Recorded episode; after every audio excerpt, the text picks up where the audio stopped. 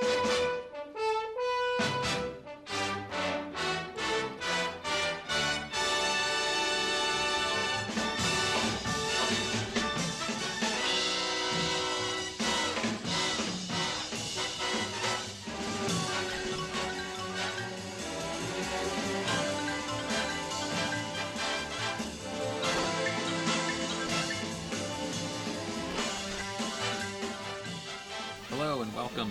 exciting episode of Talking Movies. I'm Max. I'm Tim. Today we are sort of taking a break from a lot of the films that we have been watching.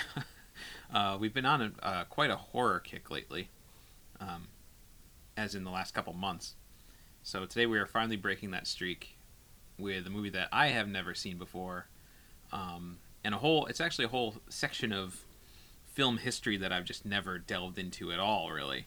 Um, one of the sort of most lauded comedic figures of uh, of the 50s and into the 60s, uh, Jerry Lewis. I've never seen, I haven't really seen any of his films. Um, I'm only sort of known a little bit about, you know, I know his, his the caricature of him, um, of what his shtick is, I, I guess. Uh, but finally, uh, I have seen The Nutty Professor, which is what we will be discussing today. What did you think?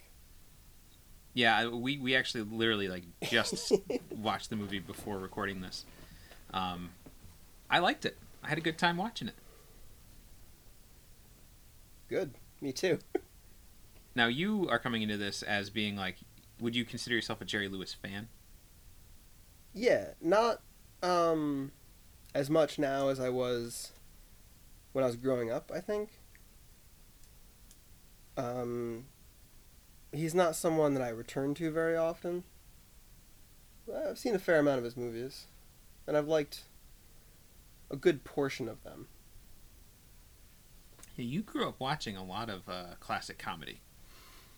Because AMC used to be an actual channel called American Movie Classics. I don't know what AMC stands for now, and they would they would show a lot of these like all the time. Because I know that you're a big like uh, Three Stooges fan when you when you were a kid. Yeah. Um, yeah, that was a whole thing that like I never really was exposed to at all. Um, a lot of classic comedy. Um, aside from like Monty Python, that was kind of like the furthest back that I went. Aside from uh, I, I I grew up watching uh, Singing in the Rain. That was Hmm. sort of like the the classic comedy that I guess I could relate to. Um, yeah, I don't know. I just uh, wasn't uh, exposed to it. And that's one that's not often referred to as a comedy. It is a comedy, but I mean it's you know musical first. It's- Well, I'm thinking about it right Yeah. now because you just Yeah. handed, before we started recording, you, he, Tim had just handed me a list of uh, what was the author?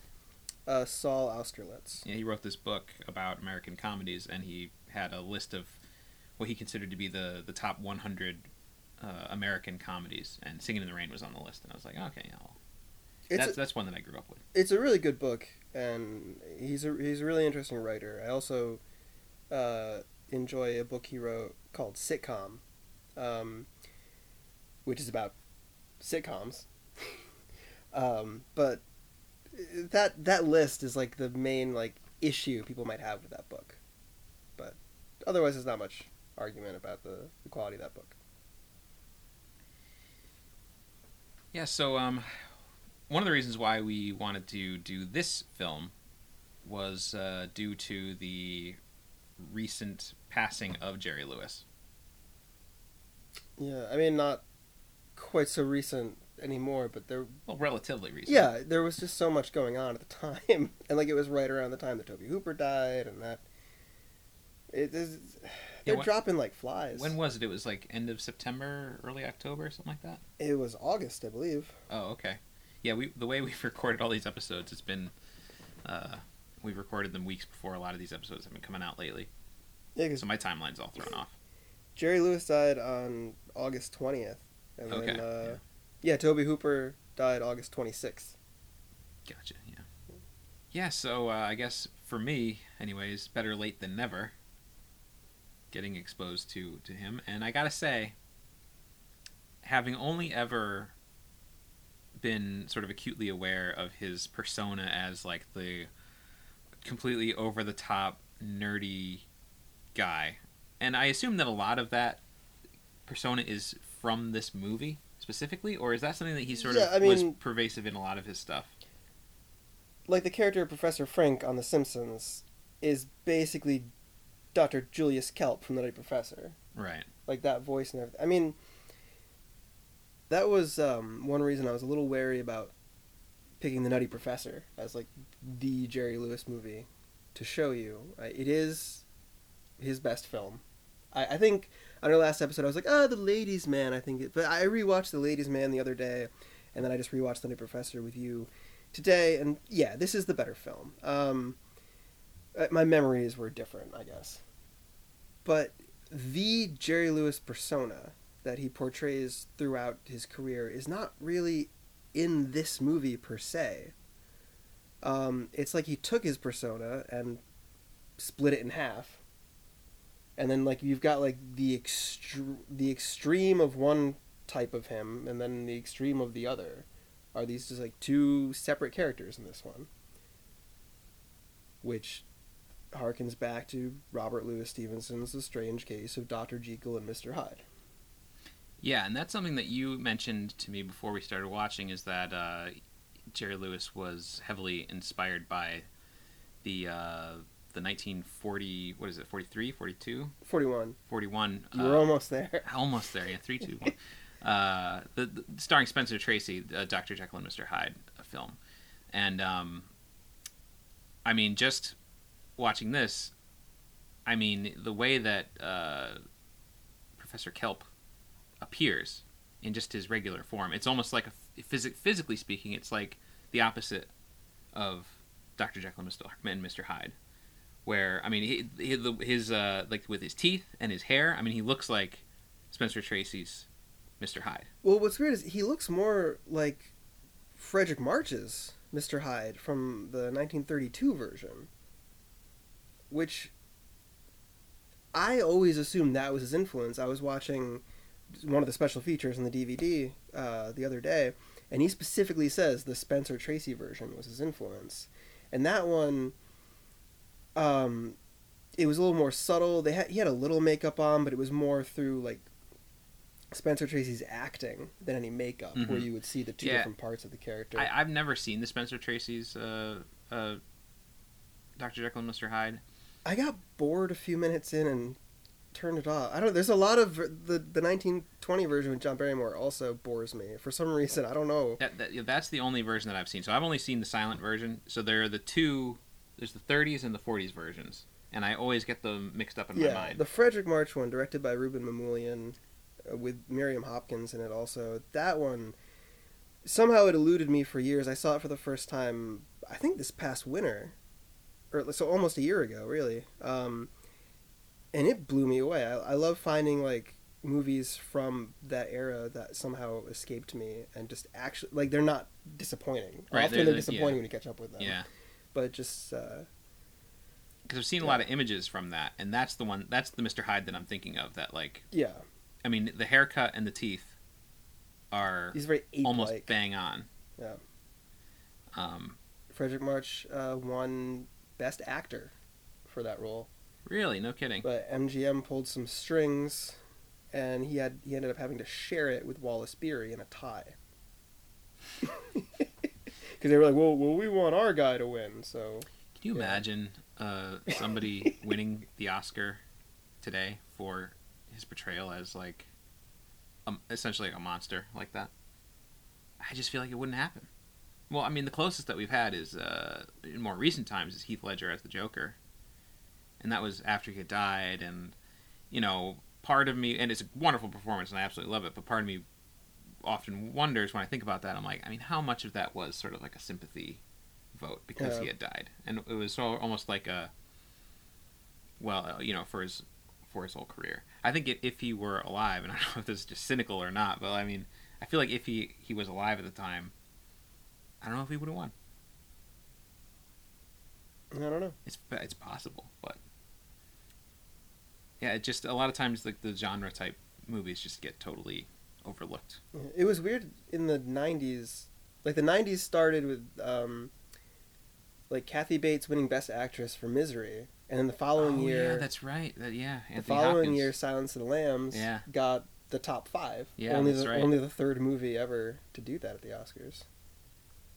And then that decade was bookended by uh, The Sixth Sense being up for Best Picture. So Hmm. yeah, I mean, It, it happens, It but it's not common at all. Yeah, because I look a, a lot of times at like the kind of stuff that uh, like Andy Serkis has done, and I'm like, how he didn't win an Oscar for like Gollum? Yeah. it's kind of beyond me. Did Nat- Natalie Portman win for Black Swan? Yeah. I mean that that wasn't necessarily like a monstrous performance, but it was a performance in a horror film. That is true. So we're we're very sidetracked right now, actually. Uh, I, um, Yeah, so this movie, aside from the, the obvious Jekyll and Hyde comparisons and influence, which, uh, you know, I- I'm bringing a lot of that to this movie as far as like my familiarity with the story and that kind of stuff.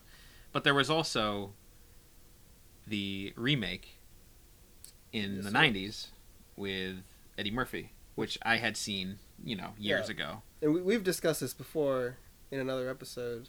where- Was it was it in our Pluto Nash episode? I'm by any chance? assuming. I don't feel like going back and finding out, but I think it would have to be. Um, I have definite issues with that movie because it's it's it stars somebody in fairly good shape making a lot of fat jokes. Um, you you appreciate the movie. You're able to see past that and just appreciate it for a, a good comedy. Am Or at least that's that was our conversation like five years ago. I don't know how you feel right now. Wow, I, I have no recollection of that. I mean, I guess five years ago I would have been closer to the last time I had seen the movie, Yeah. but uh, yeah, I mean, I Or remember I remember enjoying it when I was. I mean, when I saw it, it was, I was a kid. I mean, I, I remember enjoying it. I remember laughing Yeah, at times, but just like you think there's too much fat shaming going on in that movie? Yeah, it's it's one thing if um like in the Jerry Lewis Nutty Professor, if you have somebody whose persona is like this wimpy nerdy guy and he's sort of playing off that for jokes, Yeah, but th- this is you know that's nerd shaming. but it's himself. What about what about Overbite? That's not himself. He's o- Overbite shaming. I found the overbite endearing. Were there jokes about the overbite? I mean, there were braces at the end, so I guess maybe. Yeah, because Stella is like, you know, okay, I'll be with you, but you got to do something about that horrific overbite.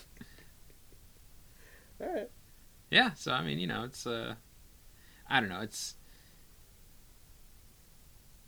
I won't, I won't get into it. Alright.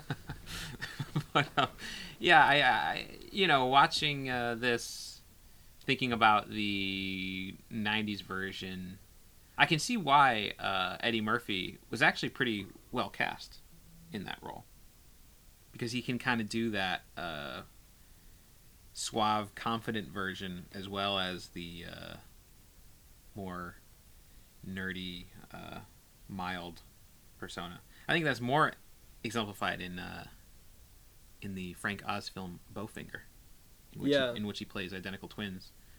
Um, That's a much better film than the Nutty, Professor. I agree. I agree. The Eddie Murphy version of the Nutty Professor. Maybe even this one. I don't know. The Bowfinger is a really great movie. It is. I, I yeah, I really enjoyed Bowfinger, but um, yeah, and so this was my first movie, a, a proper Jerry Lewis movie that I had seen. I had seen King of Comedy, which is a Martin Scorsese movie from the '80s starring Robert De Niro, in which Jerry Lewis is essentially playing himself, right? Is he playing himself, He's- or is he? No, he's playing like a talk show host, right? Yeah, it's more like he's playing Johnny Carson. Right. That's right. yeah. But it makes sense that they picked Jerry Lewis because it does have to be somebody who is like a famous comedian and he's like Mr. Showbiz. Mhm. kind of like he does represent like oh if you want to be a successful comedian who do you look to? And jerry lewis would definitely be one of them. Yeah, so he's sort of playing yeah the combination of yeah himself and like a Johnny Carson, which yeah makes sense. and he's really great in that movie. Everybody's really great in that movie. That's that's an amazing movie too.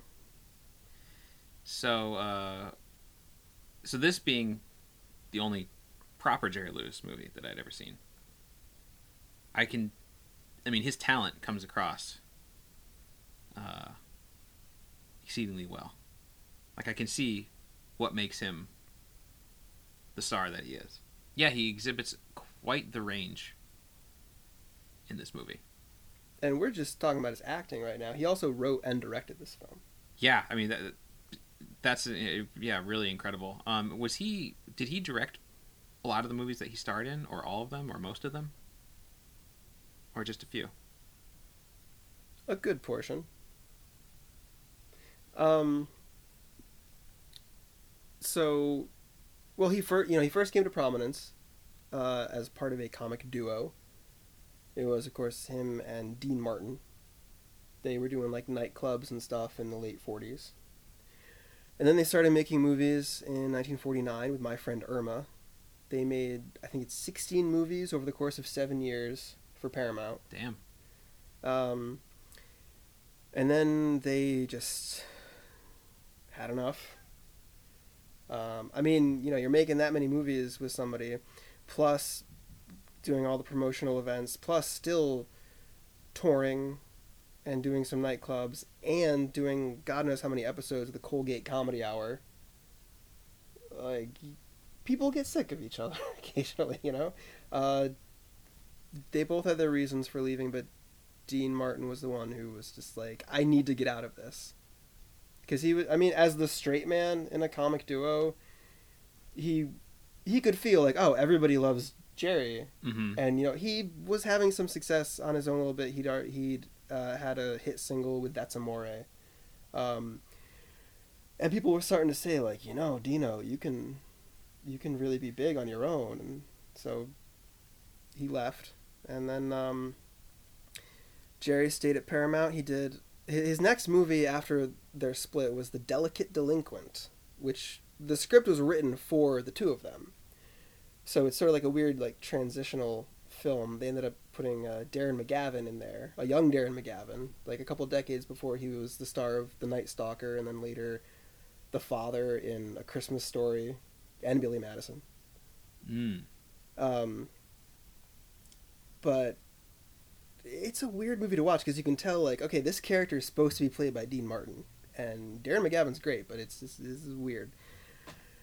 Um, and then you know, Jerry Lewis started making well, two of the last movies that Martin and Lewis made together were Artists and Models, and then um, the the final one was Hollywood or Bust, and those were both directed by Frank Tashlin, um, who he had started out doing Warner Brothers cartoons. He was a big part of the evolution of Porky Pig, um, and he he's a very great uh, director of comedies he's probably best remembered now, if not for the Jerry Lewis stuff, then for either The Girl Can't Help It or Will Success Spoil a Rock Hunter, his two movies with Jayne Mansfield.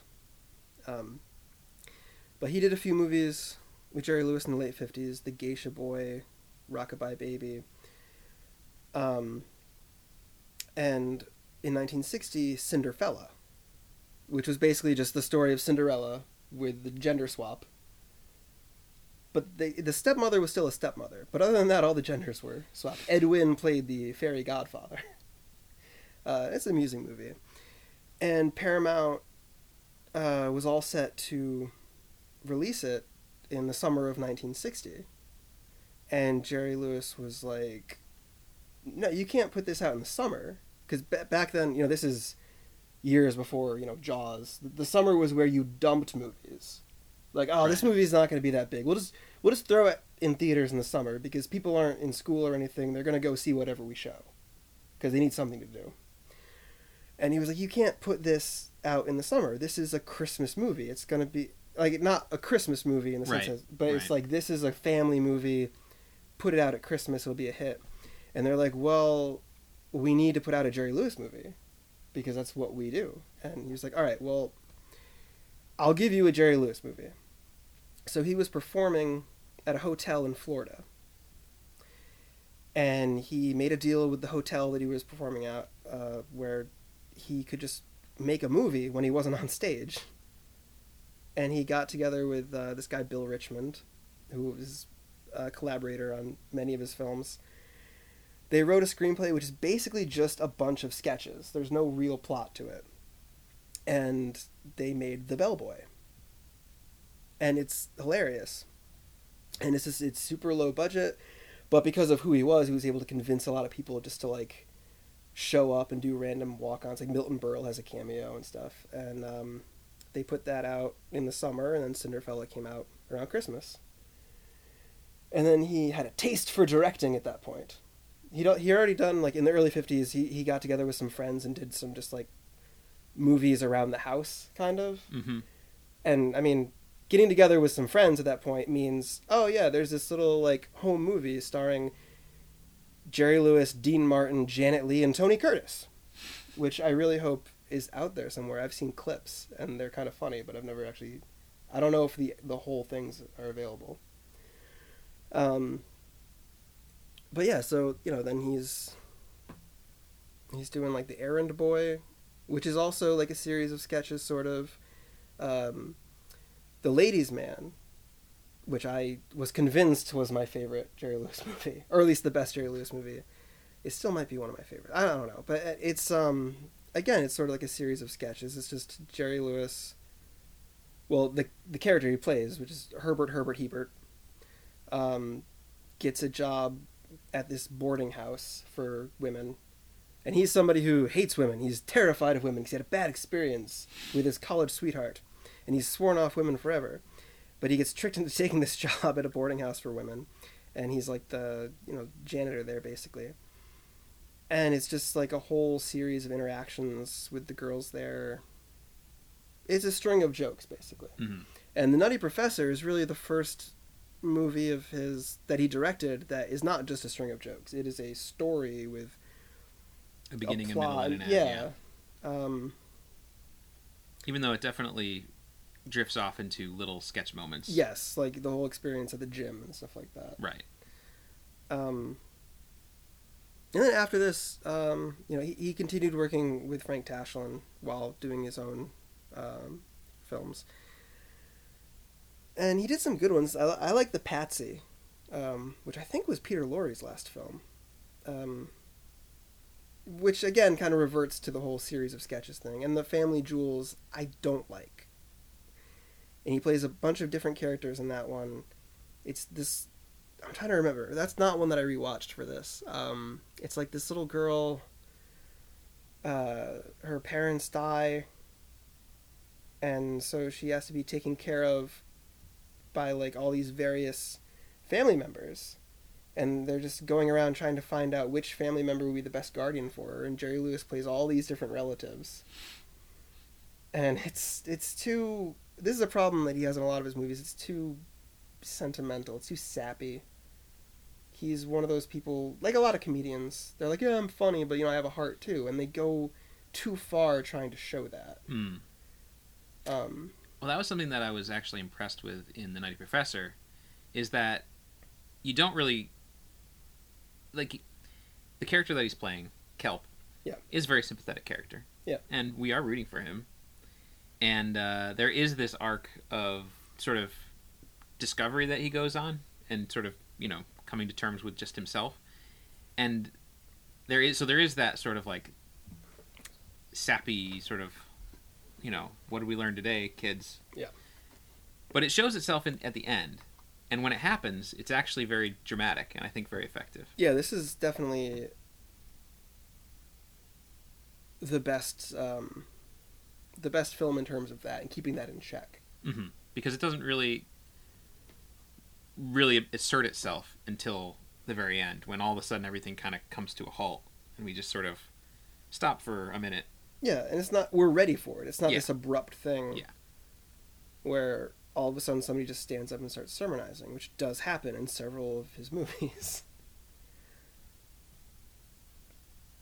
But yeah after um like he did all these films with for paramount pictures and he was like king of the lot. He could do anything. Uh, and then he left them in the late 60s to work for columbia.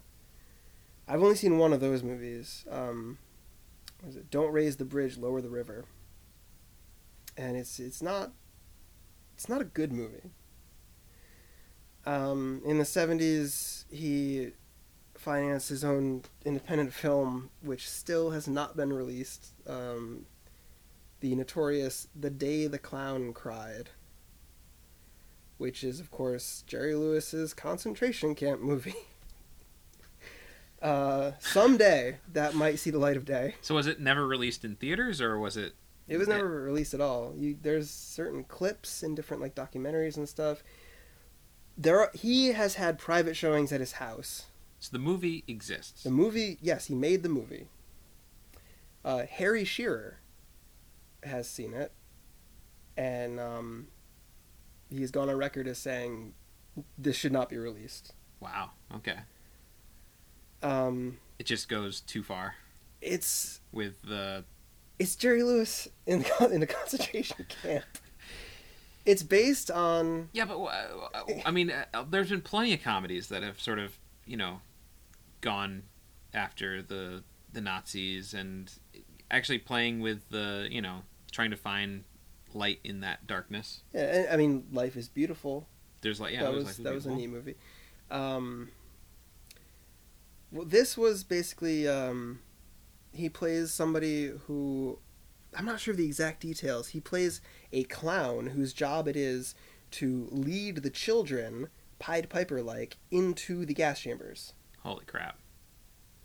That's pretty dark. Yeah, That's pretty dark. and I guess his character, I think his name is Helmut Doork, uh, which it's just a very phallic name. I don't know. Um, he's not a sympathetic character. I guess over the course of the film, he comes to realize, like, you know, like, oh, I don't want these kids to die. Um, I I don't know. Um, he he plays, you know, a clown who's not like a likable clown and I don't know. The screenplay is available online for download somewhere. I haven't actually downloaded it. I, I but I've seen it out there. I do want it to be released someday, just because you know, like It has its place in I have to see this movie. it's one of those movies where like I know it's going to be a horrible movie, but Right. just it bugs me that I can't see it. I feel like, um, boy, if you release it, it has to be like with the right context. I, you know, you can't release it as like you know, the long lost Jerry Lewis movie. You know, for the first time. you know, yeah, like they have to be very careful with like the cover of the Blu-ray and stuff, and just like don't make it look all happy. Don't even put the kids on the cover; they'll think it's a kids movie. and I think it was intended for children to be watching, also. But you know, I you know, yeah, I would be very curious about that movie because it's like, on the one hand, I think it's there is some merit to maybe like making a movie about the you know that subject matter geared towards kids, it, presented in a way that children could maybe understand, and could maybe sort of like teach them about like you know the the dangers of letting things go too far in you know politically and following ideology and It- to what, those ends. what you're saying makes sense, but I don't know if any of that is really in the movie. Well, that's what, that's what I'm saying. You know, it's like I'd be curious to know, like, how, you know, yeah, how effective is it in doing any any of that? Um, and yeah, I don't, I don't know. But so that movie, uh, you know, he made it without bothering to get the rights to the story first. He's or something. He, there was some confusion. He thought he had the rights. so it's based on something. Yeah. Um, and so he wasn't able to release it. Uh, and then I think he did something where he could release it, but then everybody was like, "Just don't!" Like, and he did a few movies after that. Um, and then you know he did the King of Comedy in like 1983, and then he just sort of kind of faded away as far as movies were concerned. But most people, like from that point on, like people of our generation, I think if you were to ask them, oh, you know Jerry Lewis, they'd be like, oh, he's that guy every what, like Memorial Day or Labor Day or whatever. He does that uh, telethon for muscular dystrophy. Like that was his thing. People knew him for for decades because he wasn't really doing much else um, in the public eye. I kind of want to talk about Dean Martin a little bit because he's not in this movie. Or is he? Oh, really? He may have a hidden cameo of some kind. No, he may be Buddy Love. Uh, people oh, okay, often I see. people often speculated like, oh well, you know, Kelp. That's the Jerry Lewis persona. He's a little nerdy guy, and then the cool, suave guy who's really just a complete dick. That's Dino, and Jerry Lewis always said that that was just a different part of him. Kelp was what he was playing on screen, and then off camera, he was Buddy Love. He was a dick, and he just always felt bad about it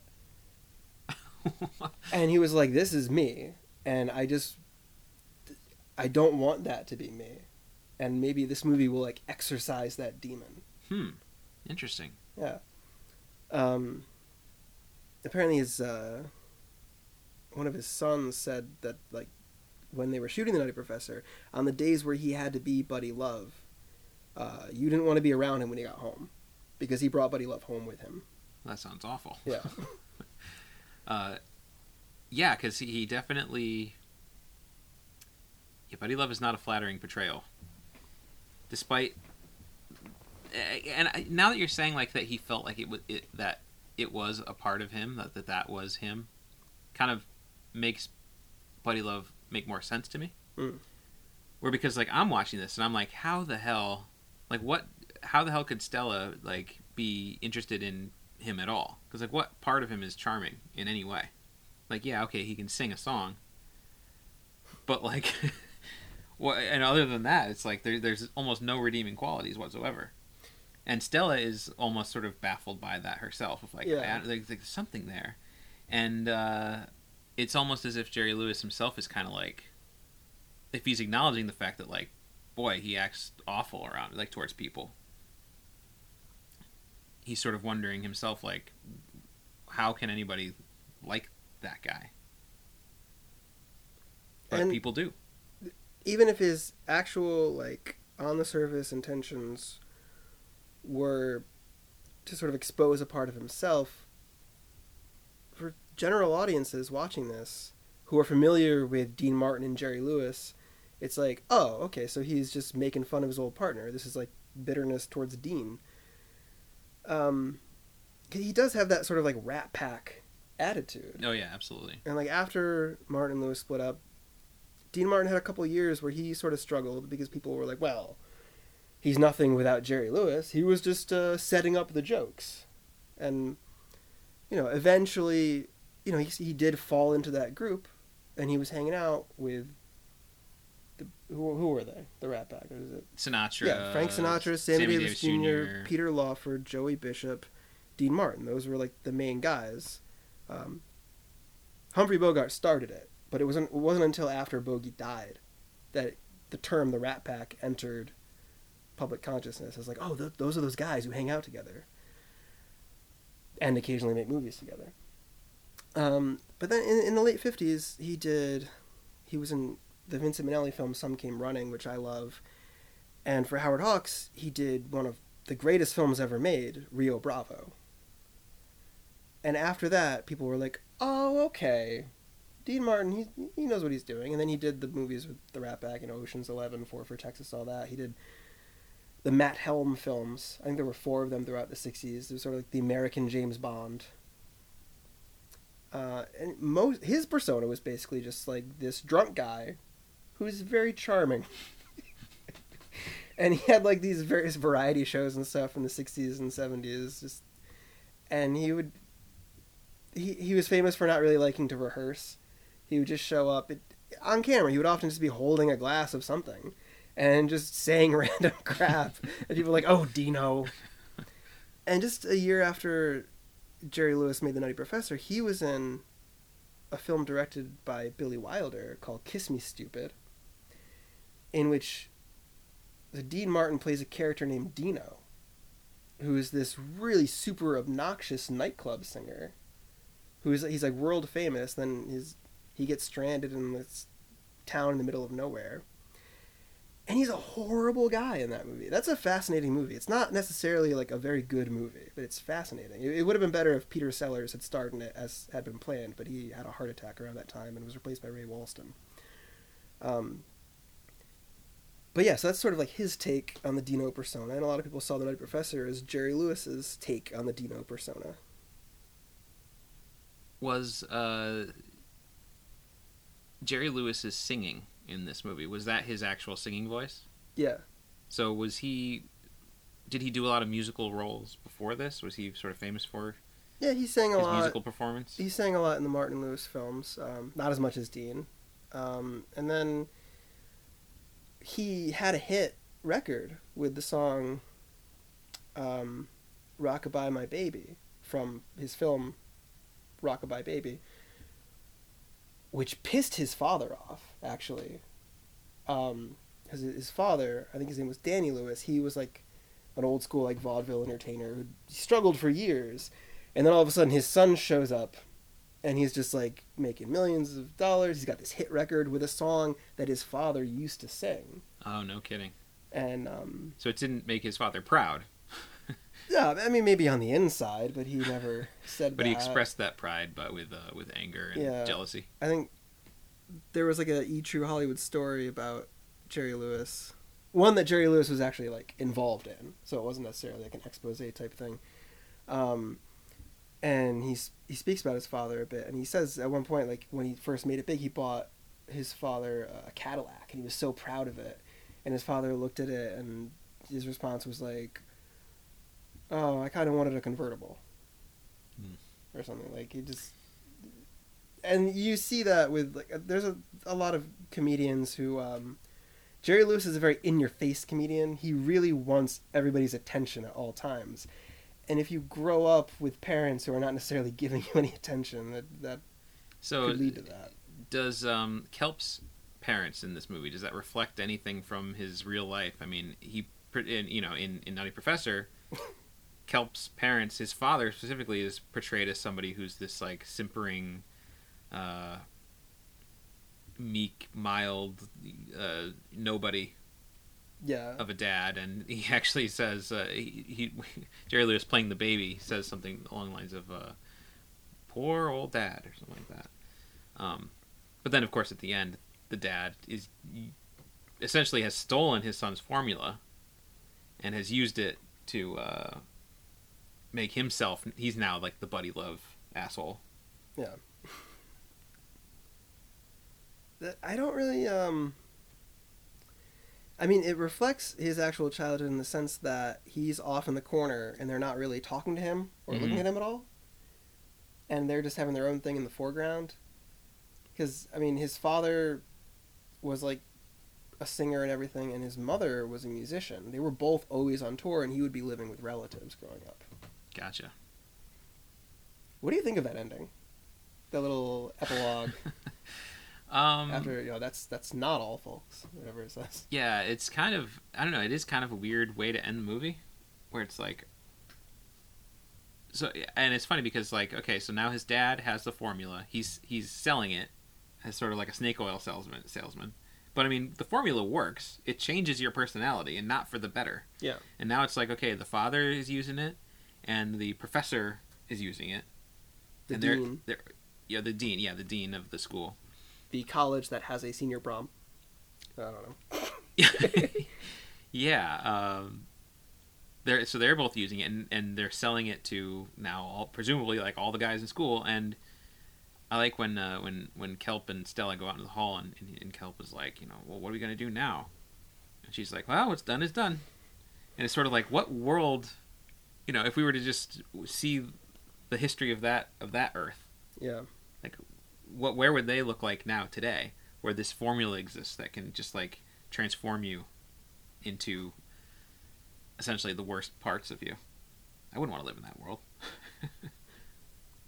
Yeah and she has bottles she, of it she has bottles of it yeah as if she's going to be like well you know sure buddy love is he's a dick but you know maybe sometimes it'd be kind of nice to uh, have buddy love around yeah the whole thing with the parents um i'm, I'm not familiar with the actress playing the mother the, the father is played by howard morris who i mostly know as ernest t bass on a few episodes of the andy griffith show Okay, Um, I was gonna ask about him because man, does his voice sound super familiar. His voice, yeah. If you look at IMDb, he's got like hundreds of credits, and most of it is like, like any animated show in the '60s or '70s, he was doing something on it. Okay, because he yeah he starts talking and I'm like, holy crap, I know this voice. What Yeah. character is this? I, uh, how do I know this guy? Um, yeah, I think what the stuff with the parents shows more is is Jerry Lewis's conflicted feelings about women. Because it's like, you know, he's feeling bad for his, his his poor father who's being browbeaten by, um, you know, his his harsh wife, Overbearing, like- aggressive wife. yeah, and um, and then at the end, he's treating his wife like shit. Yeah. mush, mush, hush. yeah. And um, I don't know. One of the good things about Jerry Lewis being dead now, I'll just say that. Um, so, you know, th- there's this is coming up in the news a lot lately. Um, there's like the art on one side and the artist on another side, and a lot of people who uh, make movies and whatnot, they'll often kind of put their foot in their mouth about you know their beliefs and stuff. And um, sometimes you just have to try to ignore it to enjoy their work. But also sometimes it's illuminating to look at their work in hindsight he notoriously said on a few occasions in like the late 90s early 2000s that he thought women had no place in comedy and it was hard for him to look at a woman trying to be funny because he thought comedy was sort of debasing towards women when they're supposed to be sort of like I think he basically referred to them as baby making machines.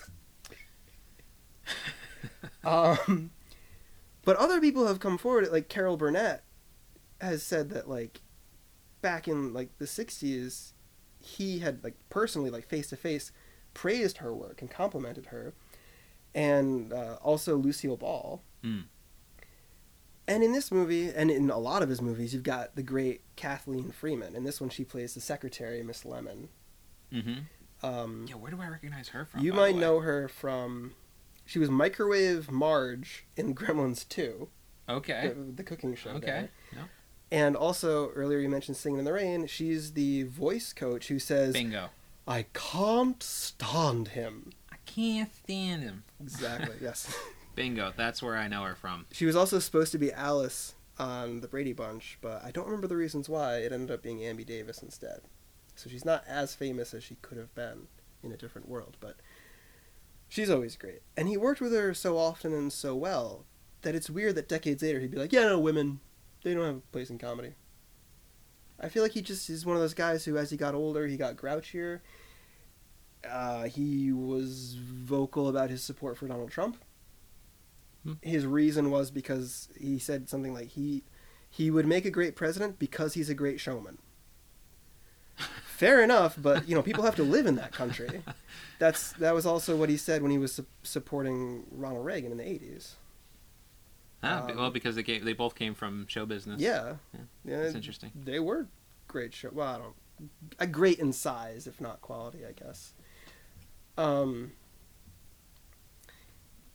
but yeah, in the Nutty Professor, there is there are some issues with women, mostly in the presentation of his mother. And He's clearly critical of the harsh treatment Stella receives from Buddy Love.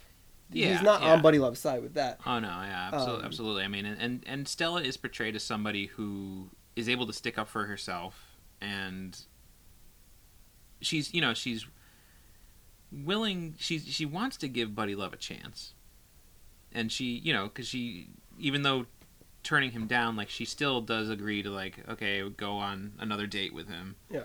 and even when he's acting like a friggin' pompous ass and demanding that she kiss him on you know kiss him and all this stuff she's like ah, well you win and you know Yeah. but like she still just you know knows what she wants and is able to uh, assert herself And she is the one who, at the end, makes the decision to steal some bottles of Kelp's formula because sometimes she's in a buddy love mood, maybe. Yeah. Maybe, you know, they get home and she's like, you know what, tonight, let's bring out the buddy. do some role playing. Uh, and you know, if we use the right dosage, then we know that we don't have to deal with them in the morning. yeah, exactly. Because I that, but I mean, he used chemicals to bring it out, but that was in there somewhere. I'm sure. Like everybody has something in them that could come out, and we have to make peace with it. Like uh, like in Ernest Scared Stupid, with the uh, the troll.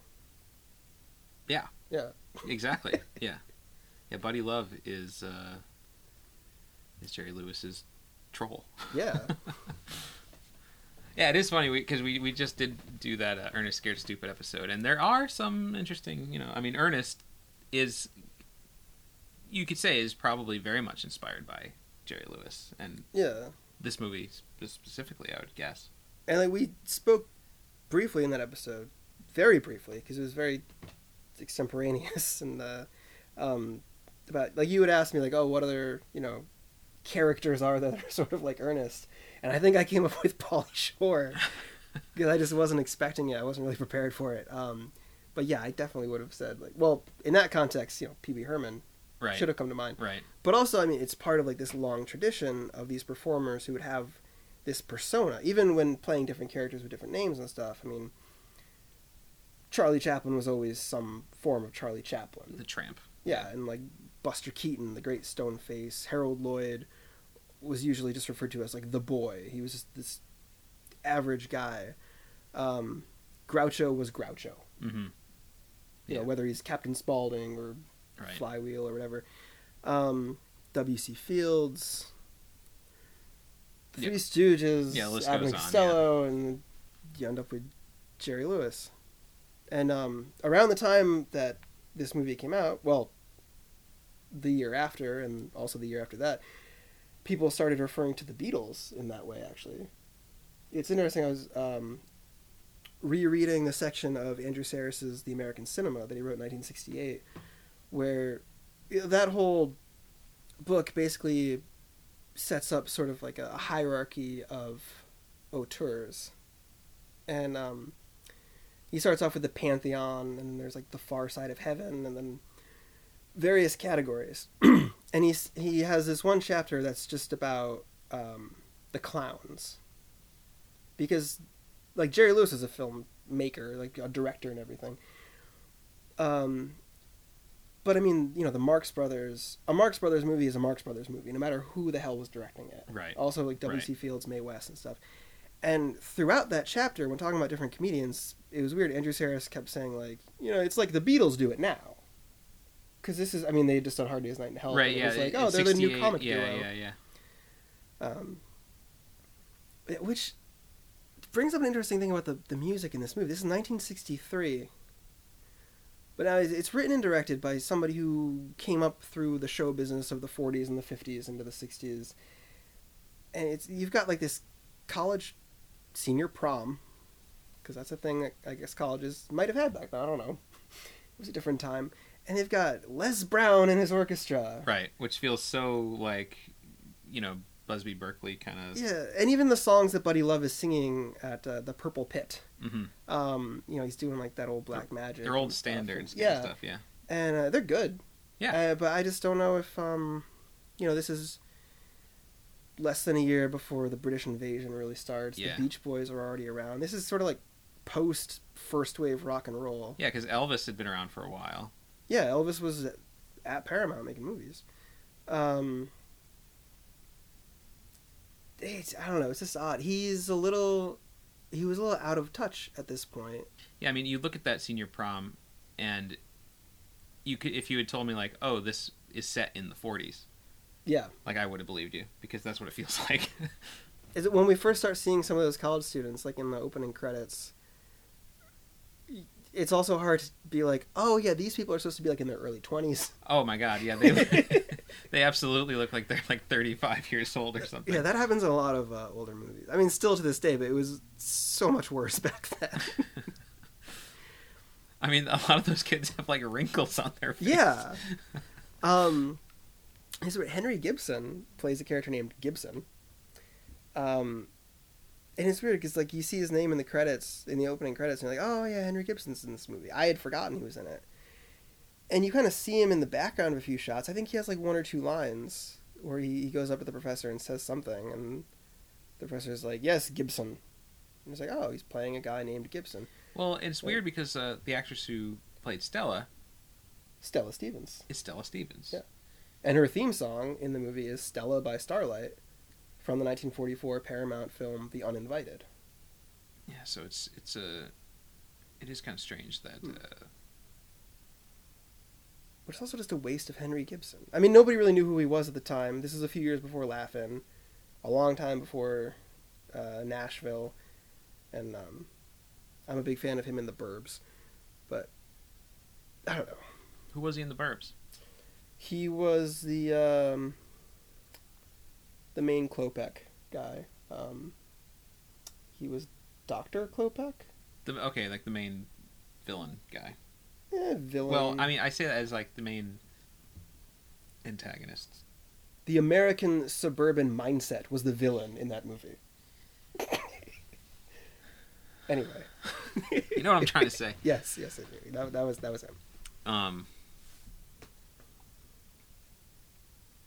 Yeah, I mean, uh, well, this whole thing with these college kids, it's part of. You you were kind of talking about um, the current sort of Hollywood climate, and I mean, right now we are smack dab in the middle of this. Uh, just huge wave of of, of uh, people being outed as alleged uh, sexual predators and harassers and everything. I'm never watching another Tom Hanks movie. That's for sure. Don't you jinx it, Tim. After what he did to poor little Drew Barrymore, Oh my god. that's all bullshit. Fake news, Tim. Fake news. Um, but the, it, so I don't know. It was kind of hard not to watch this movie without that in the back of my mind, because this is about like you know Yeah. essentially a college professor sort of like fawning over and and doing everything he can to uh, to get with one of his students. It's weird to think that there might have been a time where that was just a normal thing, like where college professors would see some like it's like every year they get the new students and they're just like, hmm, which one might I marry someday? Right. Yeah. And it is almost like a, a strange fantasy in that way because it's not like because there reaches a point very late in the movie where he is actively fantasizing about her, Yeah, and you have those different outfits. Yeah. she's just posing by the door. which is very nice, by the way. Yes, But for early, you know, it's it's uh, it's it, the whole thing is almost like uh, I don't know, a very male fantasy where it's like the girl is like just so obviously interested in him from the beginning. Yeah. And she's the one who like in the end is like, oh, but a a lowly college professor, that's someone I could imagine spending my life with. and it's like, what?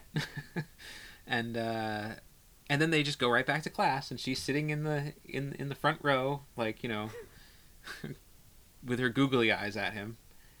And they go out in the hall and it's like, "Honey, like, you know, it's just so like ridiculous." yeah, you expect her to uh, like blink each eyelid and have uh, Yeah. like, love you. or- Exactly. no. Straight from Indiana Jones. Um,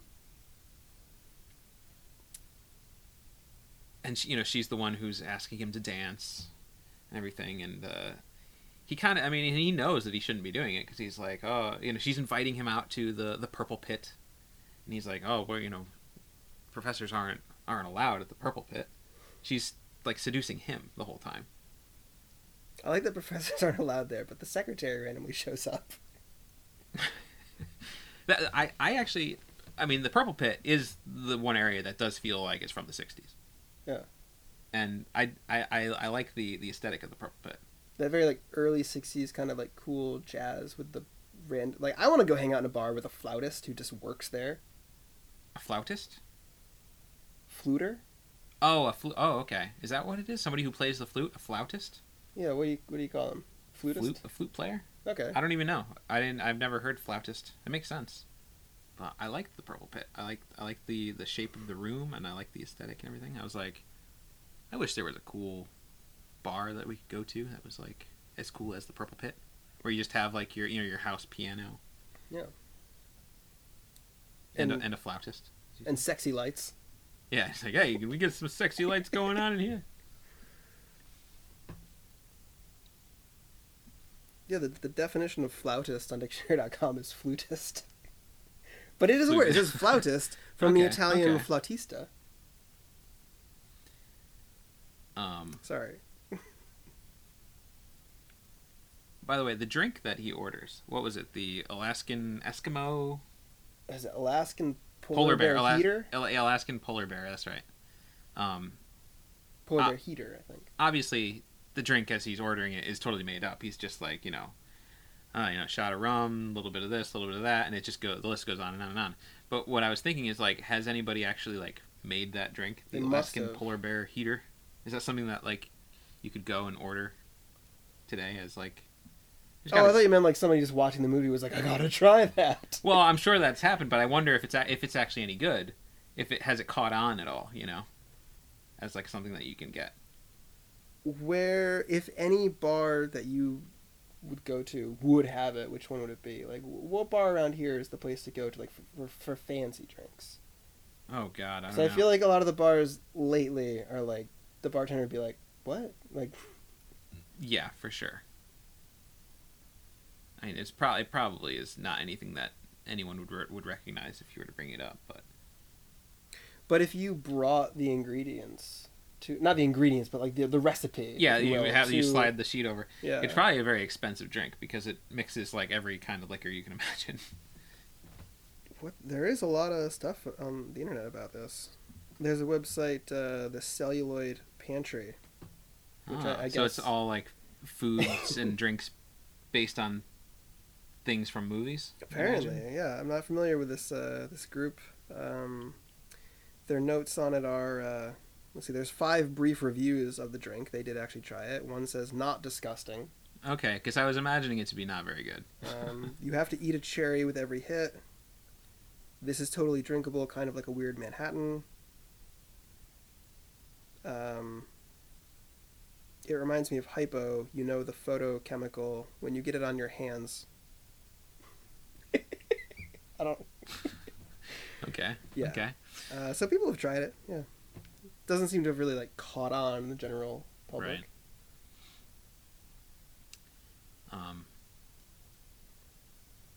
so just just going back a little bit, it, is it in today's rules? I'm sure that it's like it's it's probably not against the law or anything like that, but it's probably against like university policies Oh, yeah. for a professor to start a relationship Yes. with a student. Um, yeah, I know that. Actually, I'm not sure about with colleges. I know that in with high schools, even people of age, you know, like people are over 18 and everything, there's like a certain amount of years after graduation that a relationship would have to wait before starting, or the teacher would be reprimanded by the school. Hmm.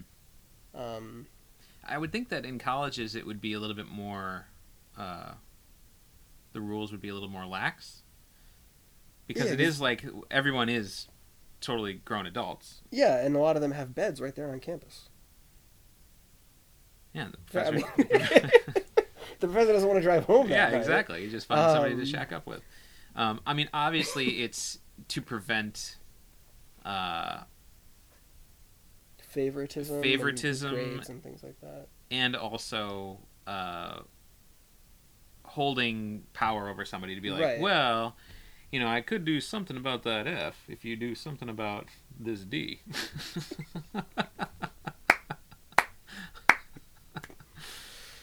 Yes.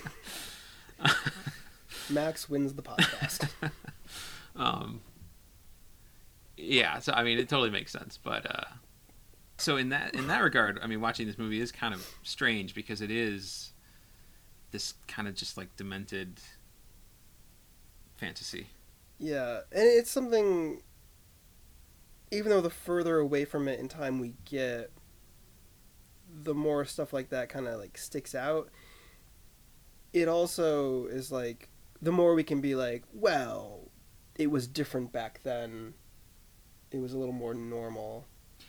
Well, and it's also like I mean, the movie is essentially like it's not meant to be real life.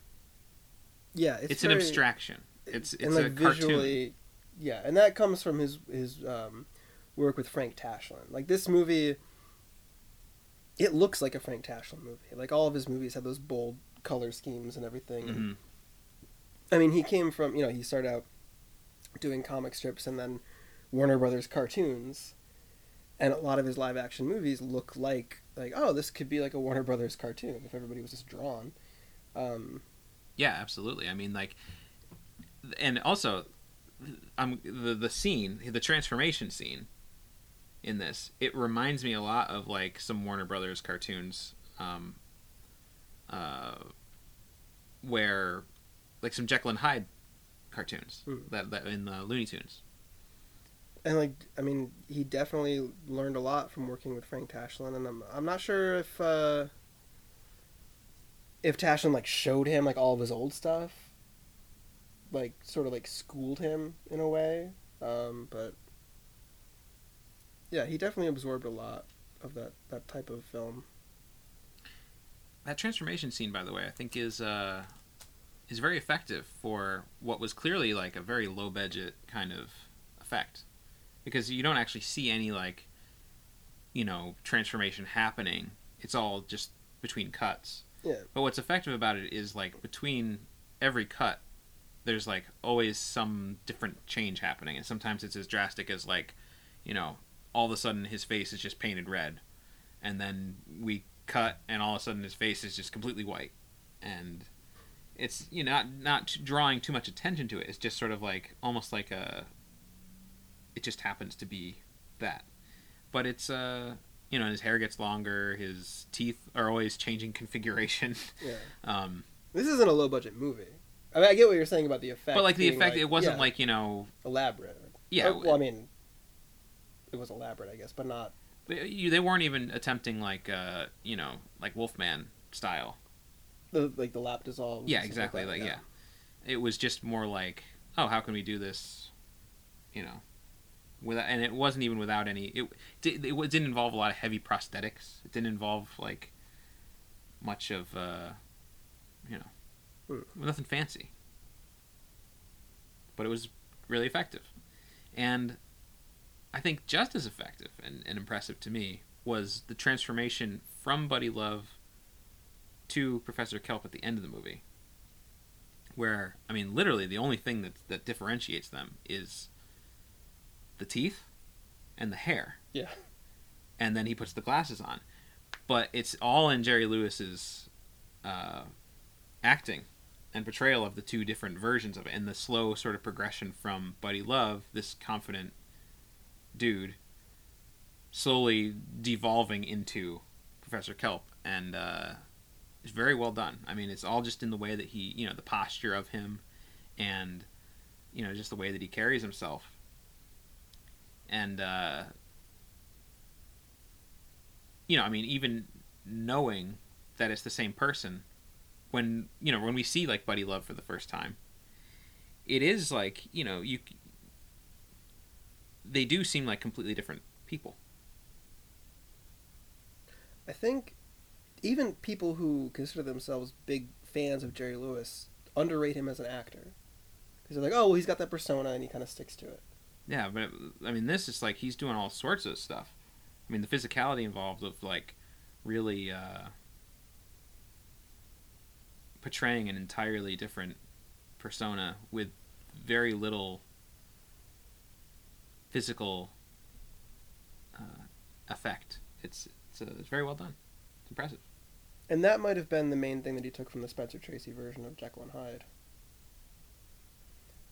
If you had been a member of the uh, Academy of Motion Picture Arts and Sciences back in the early 60s, do you think you would have nominated him for uh, Best Actor Oscar?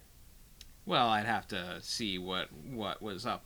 You know, what what were the bigger com- competition in 1963? Well, I mean, the five nominees that year were uh, Paul Newman uh, for HUD, Rex Harrison for Cleopatra, Richard Harris for This Sporting Life, Albert Finney for Tom Jones, and the winner was Sidney Poitier for Lilies of the Field. I'm ashamed to say that I've seen none of those films. I've only seen Lilies of the Field. Um, but I think it's safe to say, like, base, I've I've seen all of those actors and other things, and they Mhm. are all definitely still revered to this day. Yeah. So it would be weird to just have Jerry Lewis's name sitting amongst them. But I mean, that would also, I mean, I don't know. It's a very impressive performance. It is. I mean, and especially like, you know, I brought up Eddie Murphy's portrayal of Professor Klump, not Kelp, um, because yeah, you got to get another fat joke in there. But I mean, he had the benefit of heavy prosthetics and, and you know CGI.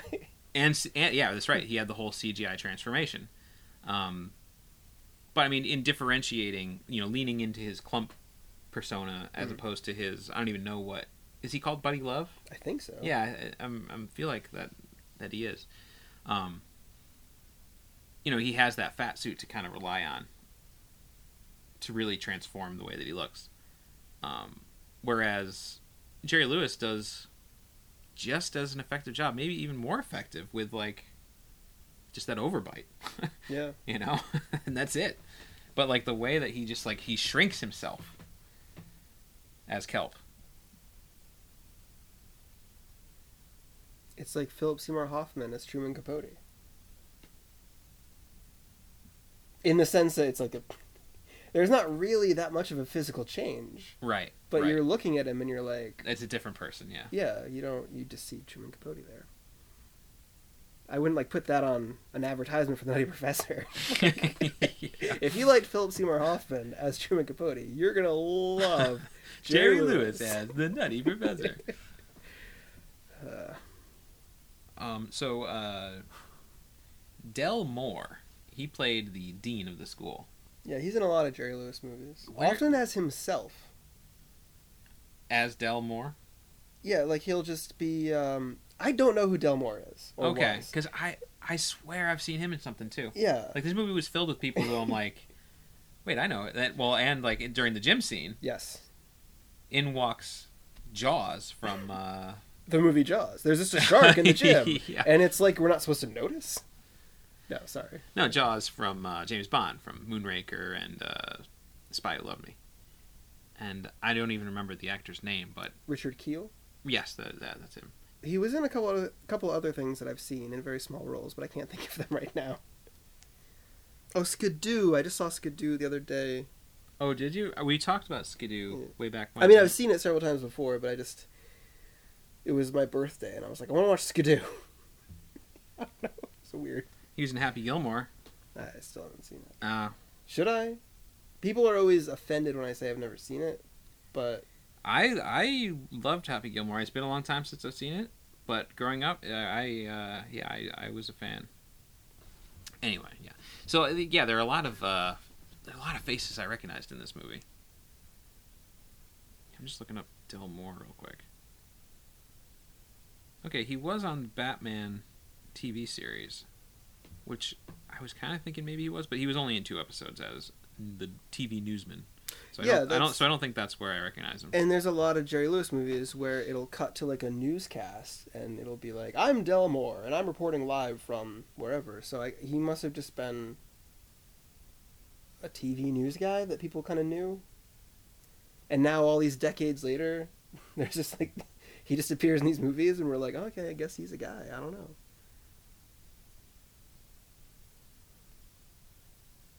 Yeah, I'm seeing he's in a lot of Jerry Lewis movies. playing the uncredited role of Boy in The Nutty Professor is Gary Lewis, one of Jerry Lewis's sons. And um, he's probably most well known for the uh, the band Gary Lewis and the Playboys, who did the song "This Diamond Ring." Not familiar. I think it goes something like, uh, "This diamond ring doesn't something for you anymore." shine? Does it shine? I don't know. Anyway, um, yeah.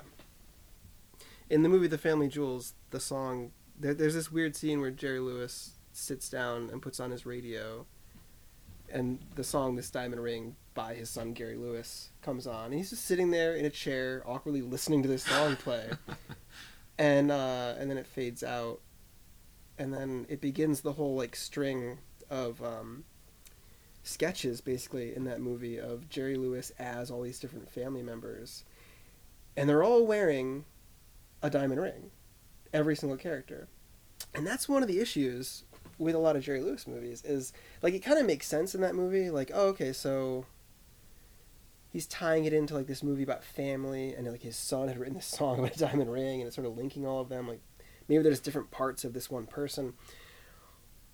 But jerry lewis was adamant about uh, his jewelry.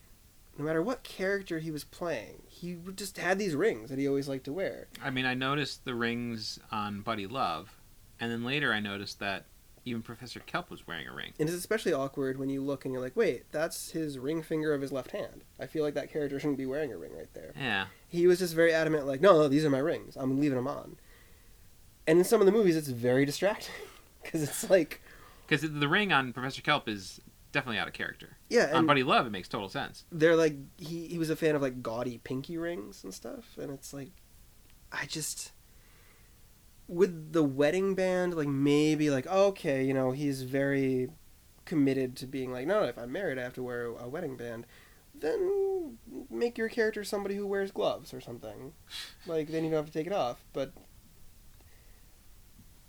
i, I don't know it kind of takes you out of it a few times also in a small role as um, the clothing salesman is Gavin Gordon, who I pretty much know from two movies. One is the 1959 version of The Bat with Vincent Price, but mostly as the guy who plays Lord Byron in the opening scene of The Bride of Frankenstein. Oh, The the, the very fruity fellow yeah. Like who rolls them right. over on his tongue. yeah. Like, oh, do tell us a story, Mary. And also, I, I have no idea who this is, but as Board Man is Seymour Cassel. I assume he was in one of those board meetings. B O R E D. Oh, A man okay, who is never bored, Okay. suffering from boredom. Uh, yeah, Seymour Cassel. Who at the t- I have no idea how old Seymour Cassel is. Um, I think he was always old. Yeah, he would have been okay. He would have been 28 at the time. I would not recognize a 28 year old Seymour Cassel. Uh, I'm mostly know him from like more recent like Wes Anderson movies and stuff. Uh, but yeah, he's in there. There's a bunch of people in this movie. Is the point of this part of the conversation, I guess, including Les Brown and his band of renown as themselves, including Stumpy Brown. Stumpy Brown, his brother Stumpy Brown. Like, who we uh, for some reason spend time uh, getting introduced as Stumpy Brown in this movie. Um, there's one weird little moment in this movie that I wanted to ask about. Was it something I missed, or a joke that's just going over my head? Maybe it was some a joke at the time. I don't really know, but uh, so Professor Kelp has this bird, oh yeah, we haven't talked about the bird at all. and uh, throughout the movie has these sort of like ridiculous overdubbed uh, you know parroting dialogue that it that it does Which is very similar to that same year, the Roger Corman film The Raven, where Peter Lorre is the voice of a raven in the early scenes. but there's this one moment and uh, it's during the transformation it's after he drinks the uh, the concoction for the first time he looks over at the bird and it's no longer a bird it's a little man Yeah. who is that guy Can we check that out? the scene Yeah. And just like pause it and look really closely at him because I don't know. Okay we're gonna watch it real quick and then we'll get back to you so we just uh, we just watched rewatched that scene um, where the bird suddenly just appears as a man and um, We're looking at him right now, and we we don't know who that is. I have no idea who this guy is. I thought that like when, it, when watching it through it for the first time, I thought that maybe it was the dean, because the bird says, "I told you, Julius. I told you, Julius," and then he looks over, and it's a guy perched on the on in the bird cage. And I thought, okay, well, did the dean say, "I told you, Julius" before? I don't think so, but because it's clearly not him. I don't think this is an actor that is that we've seen in this movie before. So who would he be? Is he the the actual actor who's voicing the bird? I thought that maybe this guy was like just like another famous guy, and it was sort of just like a joke that you would get at the time because you know who this guy is. You know that like general audiences in, in 1963 would be like, "Oh, haha, it's it's so and so." It's that guy who does the voice for all those birds in those movies. yeah, so I and that is I don't know. I I I'm I, I'm stumped. Maybe that was the thing. I don't know. There are a couple movies in the '60s where Mel Blanc shows up on screen. Right, and unless Uh, you've seen like an interview with him, Yeah. you wouldn't know who what he looks like. Um, I think he's actually in Kiss Me Stupid, that movie where Dino plays himself. But anyway. Yeah, I'm. If anybody knows, please, for the love of God, contact us because this is gonna bug us forever. I mean, I'm sure that uh, Google knows. If I if I search Nutty Professor, what Birdman? Nutty Professor Birdman. Will that get me? Uh... Bird actor. Uh, Anyway, yeah, it's gonna take too long for me to Google this answer, so we'll move on for now. I just, I just did a Google image search. I just type in Nutty Professor Bird, and it's not showing that guy. God damn it! I want to know. Very strange. what do you think of the character of the bird? Anyway. Um, I don't know. It didn't really. It wasn't anything that I thought was particularly funny or clever. I guess She's very mean. Jennifer is the bird's name. Yeah. That's right. So I guess it's doubly strange that it would be a man sitting there, because it's clearly a female bird. Um. Yeah, I don't know. I it, would- it it didn't really. Uh, I didn't care for it one way or the other. I guess like it makes sense to have something that uh, that kelp can talk to. You know, and uh, when he's working by himself, Yeah, give us a little bit of um. so he can project whatever's you know his internalization. Yeah, and um.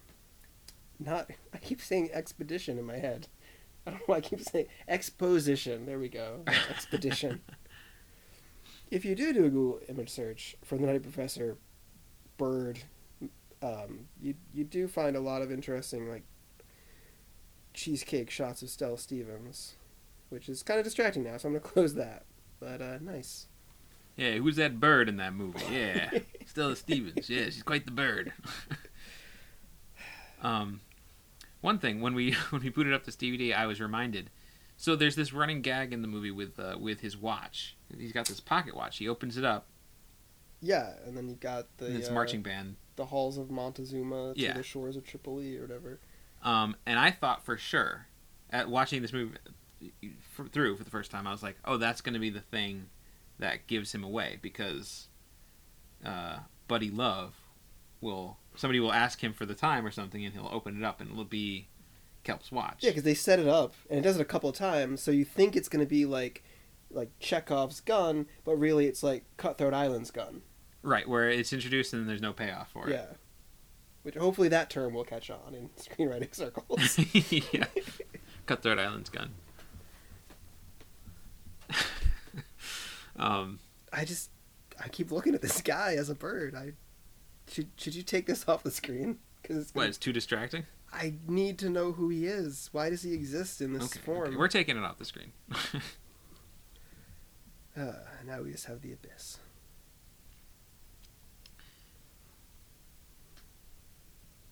you know, and I think like uh, if they had gone with the with the watch gag as the thing that gives him away, I I don't know. I don't know if it would be more effective. I feel like the initial response would be like, "Oh my God, Buddy Love killed Professor Kelp." like, why do you have? Yeah, I, I don't think it would have been. I don't know. It seems like something that may have been a part of the original plan, but just got cut out along the way. And I think it's probably for the better. I, I mean, because the way that it plays out, the reveal of him on stage as he's slowly turning Mm. back into kelp, I think is just better. Without there being too many suspicions about him before. Because it kind of shows that like he probably could have like kept getting away with it. Yeah. You know, but he sort of makes the choice to sort of come clean. maybe what could have happened is it's it's very early in the movie where they're where they're doing the little watch gags. So you kind of forget about it a little by the end. Maybe it would have been nice if like at the very end, like the finale of the epilogue, um, when he and Stella walk off, maybe he just like I don't know, takes out his watch to see like what time it is, and then they just march away. Maybe I don't know something. They march off to do the curtain call. What do you think of the curtain call? Yeah, and then it's just the Halls of Montezuma playing Yeah. through through the whole curtain call. That would have made that would have been nice. I liked the curtain call, and I think they should do that in more movies. I agree. You know, like because it is kind of nice to be able to have the put the put the face to the name. Mm. Because a lot of times you'll be like looking, you'll be like you'll see a movie, kind of like what we're doing now, where it's like, who's that guy who played that bird? Yeah. and then you're you're looking in the credits as the as the as the credits are rolling, and you're like, you know, well, I don't know what his name was, you know, but you'll see like you know, oh, Dan played by this guy, you know, Margaret Margaret played by this woman, and you're just like, I don't know who these people are. So being able to have like the face of the name, but this curtain call was kind of uh, funny because it just was sort of like it's an the pro- actual curtain the professor's class, Yeah. and it doesn't have their So, names or anything, yeah. but it's just that you know they do the bow. This very formal curtain call, yeah. It's like a few years earlier they did that for um, the Bad Seed, which was based on a Broadway play, so it kind of made sense, but it was weird in that movie because it's kind of a very serious movie, but it should be more common practice. And I loved the way the curtain call ended. Yeah, I like how because it's it's you know, it's showing all of the characters and with their with the actor's name, and I like how they don't even need to put Jerry Lewis's name on it. Yeah. like he comes out and it they don't even have, you know they don't have to say anything. And he just destroys the movie. Yeah, and then he knocks over the camera and the movie just literally ends. There's nothing else after that, Yeah. which was kind of cool. He was very aware that people knew who he was. And on the when he's collecting the test papers at one point, you see the back of them. There's a drawing of, like, whenever you see like a drawing of Jerry Lewis in any sort of like official capacity, like that's like the way people are supposed to draw him, and it's just like there, very faint on one of the backs of those tests. Hmm. I liked the uh, the scene where he walks into the dean's office and gets him to do Shakespeare. Yeah. and it's it goes on for a little while. It's it's a whole it's one of those like sketch scenes, um, or skit scenes, I guess. But I liked it because as it just goes on and on, it's almost all in one take. Hmm. It's just like one camera angle, and uh, you know where he keeps interrupting him and says like, "Oh no no no, you gotta have it, you gotta have your cape on. Yeah, now go up there. You're doing great. You're doing great." And then he interrupts him again, and he's like, "Oh no, you need your sword." You know, and as it goes on and on, it I almost felt like he was about to break character because you kind of hear him start to sort of like laugh, Yeah. and then he kind of like sits down, and you kind of see him like smiling and stuff. So when he, it's about when he puts the crown on, when he punches out the hat and puts it on, it puts the crown on his head. And I don't know, there's something. It felt like a moment from, like a variety show or something, Yeah. and I I don't know, I liked it. There, um, I think it, for some reason watching that scene was what convinced me in college that I should do a. Um, Like I should do Shakespeare. it was that scene. Guys that's- like that's Buddy what- Love will love me. I'll be so cool. Um, for some reason, I thought like, oh, you know what an interesting way to make money would be, to be a screenwriter of porn, which I don't think that they're very high on the the porn totem pole. The writers. No, I would I would very much uh, I think they're as far as where the money is going, not a lot of is paying is uh, being paid to the writers. Yeah, but for some reason, watching that scene, I was like, oh my god, I know what I'm gonna do. I'm gonna write a screenplay for like a porn parody of the Nutty Professor, like specifically of the Jerry Lewis version of the Nutty Professor. And I, I couldn't decide between the Slutty Professor or the Naughty Professor. Hmm. both of which, according to the internet, existed in Oh, some I'm, way. sh- I'm like, I, this they've they've got to exist, yeah, right? but like I just because it was gonna be like a female Professor Kelp Yeah. with like some sort of sexual name instead of Kelp, um, and a female dean, and it basically just involved like it would still be sort of the same basic setup, even down to removal of clothing at the end of the scene. Yeah, it ends in a very strange way where yeah he pulls his pants down for some He's reason He's just standing there pantsless with his sword in hand. and just leaves him be. I really wish that the secretary had come in at the end. Yeah, that was another moment where I was like expecting the secretary to come in and he's standing there with his pants down doing Hamlet and uh but yeah, there wasn't really that payoff in the end, but Yeah, for some reason, watching that scene, just hanging Like- out in my college, like in my ooh, I want to see I want to see the porn version of this. yeah. Um, but he he liked uh, doing those like long takes, uh, often, and also pushing gags to the limit and sometimes beyond. Um, there's a very lengthy moment in The Ladies' Man where he is helping somebody put his hat on. I have no idea how long this moment actually is, but it just keeps going, keeps fucking up this hat, and the guy is getting more and more upset. Um, and he just keeps going. And and also in The Ladies' Man, he would have, for that that film, really shows off how much Paramount realized like what they had in him, like how much money he could make for them. It's a very lavish production. He it takes place in a boarding house, as I mentioned a while earlier, uh, and he had a whole house built on the soundstage, so the camera could just go through the whole house, every room in one shot. These long crane shots, and um, he also, on his first film as a director, The Bellboy, he pioneered video assist No kidding. Which I mean before digital, where like okay, we're done with the shot, we can watch it right now. Yeah. You know, you wouldn't really know what you had really until you went and had everything printed and stuff. So he was like, okay, I'm going to be acting in this movie, and I need to do it quick because, like I said, he was doing it like between shows in Florida and stuff. Um, I need to watch right away what I just did and see if it's okay. So he just had this like you know primitive little video system set up next to the camera, so he could just have a vague idea of how it worked, and then that just became standard industry practice for years. That's pretty cool. Yeah. Yeah, it's definitely. It it always pops up in like the you know, kind of where you least expect it. Because you'd I don't know I'd imagine that like oh something like Video Assist probably came about in some huge production that where they had all this money to spend and whatever. Yeah, or like, oh yeah, well Orson Welles was doing Citizen Kane, and he had to act for himself. so- Right. Or Yeah. Laurence Olivier doing Hamlet in the late forties. Like, nope, just a low budget Jerry Lewis movie made at a hotel. yeah. Yeah, that's funny. So wh- where do you see yourself traveling to next in the world of Jerry Lewis? Um, well, I'm definitely interested in checking out some of his, uh, maybe one of his films with, with Dean Martin. Mm. I feel like it makes sense. Yeah, I don't really know what to recommend. The two that did with Frank Tashlin are great. Which would be Artists and Models and Hollywood or Bust. Artists and Models is the beginning of my lifelong crush on Shirley MacLaine. okay.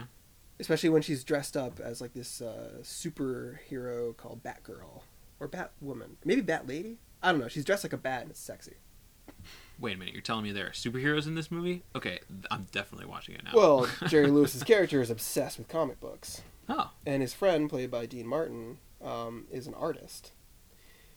And Jerry has he he talks in his sleep, and he has these very like elaborate, highly like intricately detailed dreams, and Dean just like writes it all down, turns them into comic books, and uh, becomes a sensation. And there's also this uh, this female artist who ends up sort of being Dean's love interest, and uh, she uses Shirley MacLaine's character as a model. She sort of ends up as Jerry Lewis's love interest, and uh, it's neat. cool. Well, maybe I'll check that one out. Yeah, they're hard to get a hold of. Usually, you just kind of have to like catch them on TV.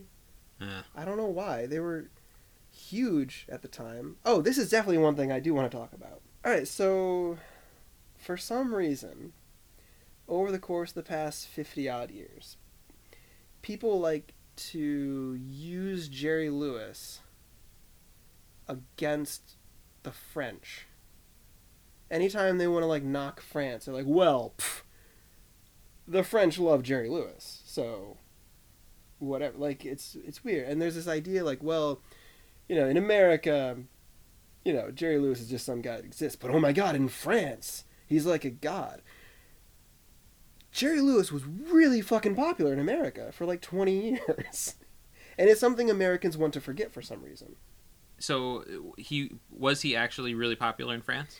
He was critically respected in France. That's the difference. Okay, so they were taking his films more seriously. Yeah, like a lot of the the critics in the 50s and 60s who also became like the the filmmakers of the, of the Nouvelle Vague, like uh, you know, Godard, Chabrol, Truffaut, etc.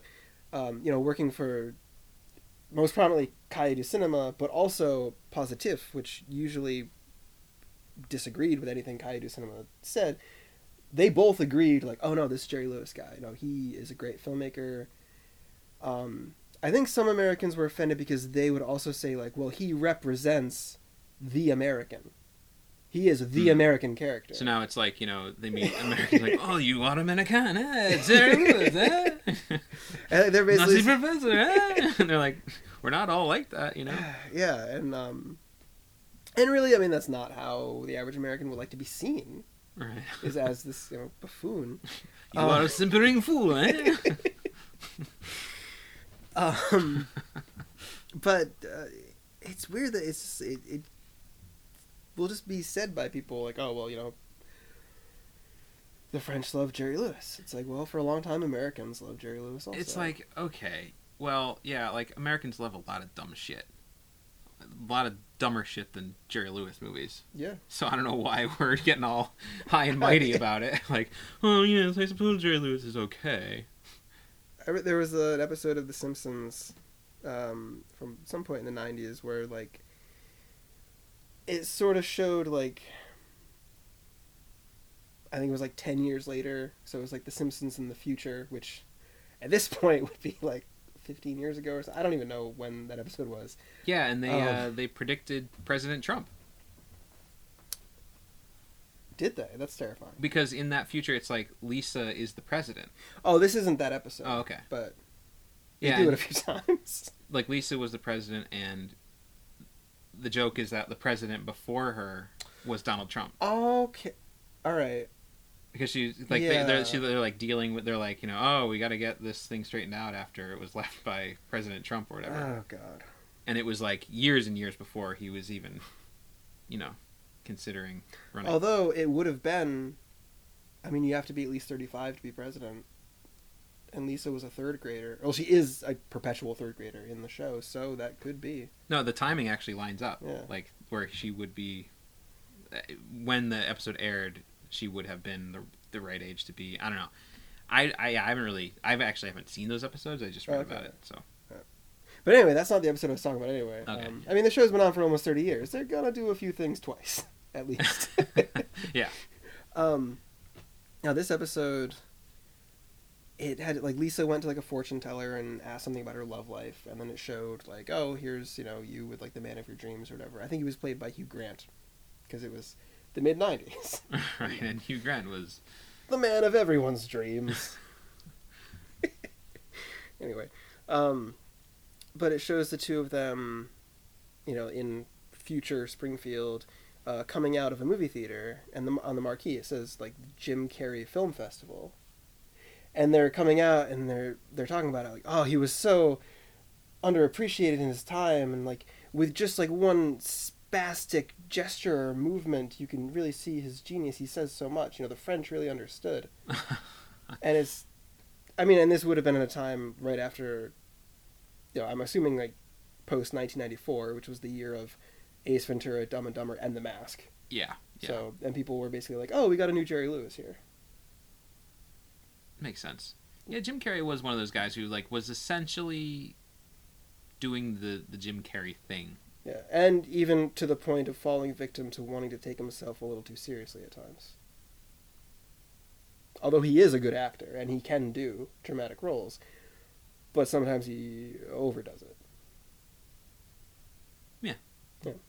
Yeah, so it's weird to, uh, yeah, that that would become a ongoing joke about France for liking something that Yeah. Americans should be proud of, or I don't know. it's kind of weird wanting to disown someone like Jerry Lewis.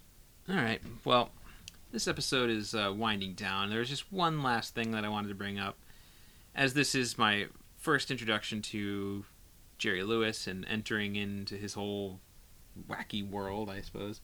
I just thought that the, the introduction of him in this movie was just fantastic. Where the the whole classroom's been blown out, and the fire the firemen come and knock the door down, and the secretary runs in and is looking for him, and then he you know she opens up the door on the floor, and he rises up out like like he's rising out of a coffin or something, and it's like here he is, here's Jerry Lewis. It's an amazing introduction of Kelp, and the only thing that might overshadow it is the amazing introduction of Buddy Love, with all the, Oh, the- yeah. that Oh, great yeah, POV shot as he's walking into the purple pit. Definitely. And we at that point in time, like if you don't know what the movie is about, the last time you saw him, he was becoming this monstrous thing on the floor of his lab. You don't know what everybody's staring at. Yeah. So there's like, and I'm trying to read everyone's expression because I don't know what he looks like. oh okay. I, I've never seen. Well, you'd before. seen the Eddie Murphy one. I've seen the Eddie Murphy one, so I'm assuming that he's going to be like the suave, you know, Yeah. guy. But I'm trying to read everyone's expression as they're staring at the camera, you know, and uh, I'm like, I couldn't figure out. I'm like, are people shocked and appalled by him? Are they like, you know, are the women fawning over him, but the guys have the same expression? Like, what's going on here? And then you see him and get to know his personality, and then it all makes sense why he is the center of everybody's attention. Yeah. But yeah, wonderful in- introduction. I mean, the build up to it is just like, what does he look like? What is he? What is he? And the reveal is oddly like out of focus at first. Then it cuts to a shot from like a slightly different angle that is in focus. It's like everybody can't quite make out what they're seeing at first. And then it becomes crystal clear. Yeah. So, yeah, I mean, there's a lot of examples like that in this movie that showcase not just Jerry Lewis's uh, abilities as an actor, but as a director as well. I think he was a very gifted filmmaker, and um, he would have benefited from being surrounded maybe by less yes men who were yeah, um, not so overwhelmed by his personality. I don't know if this film needed to be an hour and 47 minutes long. I think this is the longest movie, Mm. at least of that period. Yeah, I mean, well, there there are a lot of those little scenes that you don't really need that are kind of like those extended little skits that happen in there. Well, if if they're funny, I think it's fine. But there's also a lot of scenes, just like transition things that seem to just keep going. Yeah, yeah. But overall, I I really did enjoy it, and I'm glad to have have seen it, and I'm glad to be more knowledgeable about Jerry Lewis and what he's all about. All right. I'm glad I could be part of this for you. and I imagine that there are probably a lot of people maybe listening to this who have never seen any of his films, maybe heard of heard of him or you know, or kind of know the persona and whatever. But uh, yeah, I would encourage people to check it out. I'd recommend it. If you're It's only gonna time. watch one, I think this would be the one. If you're gonna watch a few, I'd say start with either the Bellboy or the Ladies' Man, and then watch Nutty Professor. And then if you want to see a Martin and Lewis movie, I'd say Artists and Models. Cool. So, what are we watching next episode? Well, I This- uh, we haven't we haven't discussed it at all. So Yeah, like I threw out a few titles the last time we spoke, and then I decided that that's not what I want to do. okay, okay. so at some point next week, um, like over the course of next week, I'm gonna do a lot of research on this movie, and then I'm gonna show it to you, and then record an episode right after. And I'm not gonna tell you what it is until you hit play. Oh no. but how is the audience supposed to watch it? Well, usually what happens is the previous episode gets uploaded either r- the day of or right after the recording of the following episode. So once we watch the movie, we'll record a little tag to this. and I'll say next week we're watching blah, blah, blah. Okay. Okay. Yeah, we can do that. Okay. You- You're, you're cool with this? Because I'm kind of really excited about this. All right. I, I'm yeah. We can make it work. All right, awesome.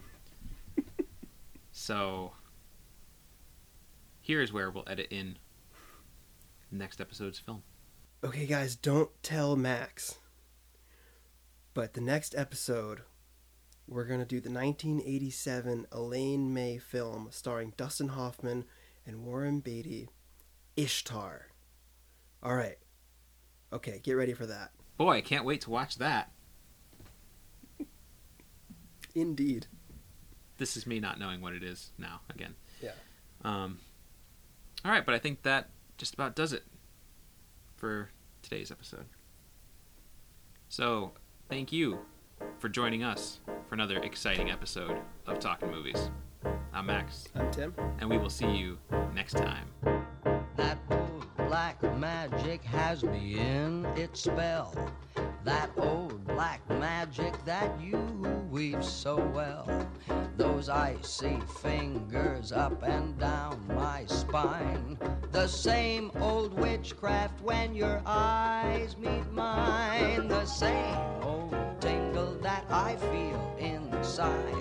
And then that elevator starts its ride. And down, down, down I go round, round, round. I go like a leaf that's caught in the tide. I should stay away, but what can I